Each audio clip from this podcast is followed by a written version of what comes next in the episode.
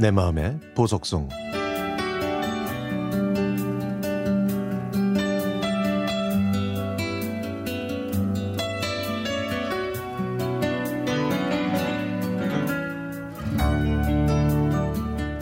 설날만 되면 유년 시절이 생각이 많이 납니다. 설날을 목전에 두면 어머니는 읍내 장에서 설빔이라고 새 옷을 사주셨는데요. 저는 그 새 옷을 윗목에 가지런히 개놓고 설날을 기다렸지만 막상 입으면 왜 그렇게 큰지 꼭 자루 같다고 투달거리곤 했죠.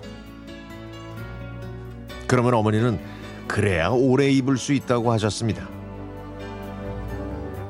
저는 늘 형이 입던 헐렁한 옷을 물려 입어서 엉덩이, 무릎, 팔꿈치 쪽은 여러 번 누비고 꿰매 입었죠.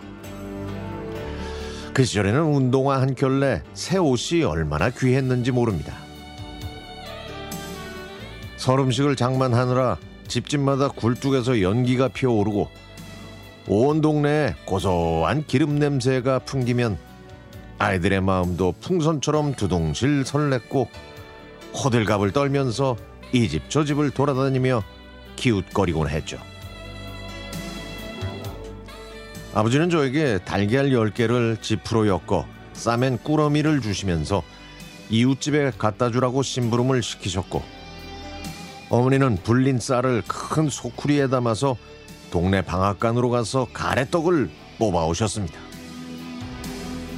그러면 저는 어머니를 도와드린다고 옆에서 떡을 썰다가 손을 베기도 했죠. 또 조청을 고우는 가마솥에 불을 떼고 전방에서 막걸리를 받아오다가 주, 주전자 주둥이에 입을 대고 몇 모금 마셨다가 얼굴이 벌개져서 화끈거렸던 그 일도 떠오르네요. 설날 전에는 어머니가 가마솥에 물을 데워서 저를 목욕시켜 주셨는데요. 때가 많이 나와서 목욕물은 금방 식혜처럼 변하기도 했습니다.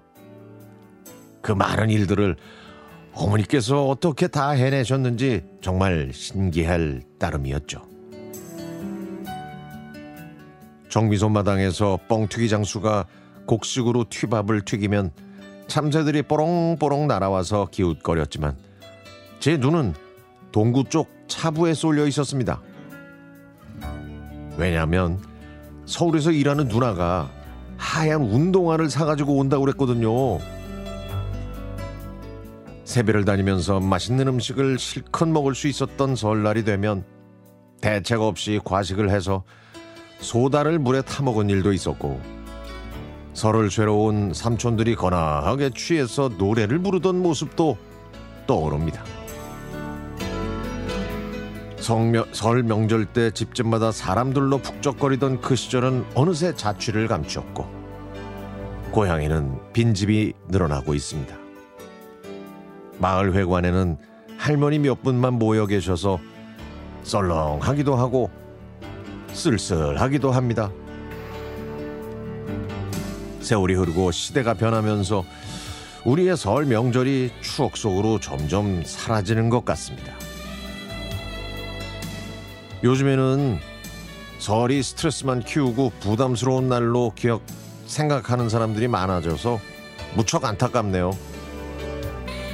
다시 돌아갈 수 없는 그 시절의 설 명절을 떠올리면 미소와 그리움이 더 또렷이 제 마음속에 그려집니다.